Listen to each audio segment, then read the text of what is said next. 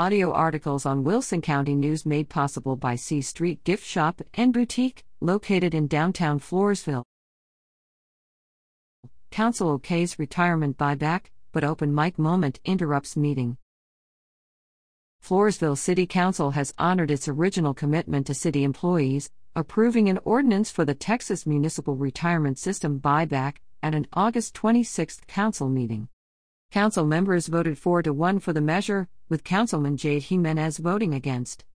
The approved ordinance applies to city employees who retired from the city in the past, pulled out their retirement pay, and then later returned to work for the city, according to City Finance Director Cynthia Sturm.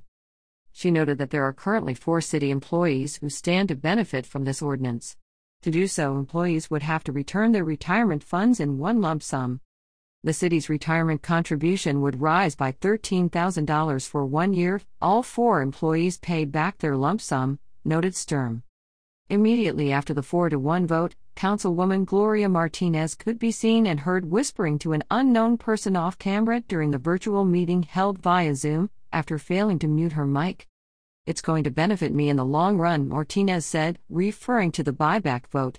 Martinez is a former city employee. She doesn't want to do that, but she wants to give Shay a salary increase. Her comments were audible to the rest of the meeting participants. Mayor Cissy Gonzalez Dipple politely asked council members to mute their microphones after Martinez's side conversation interrupted the meeting. Sutton at WCNOnline.com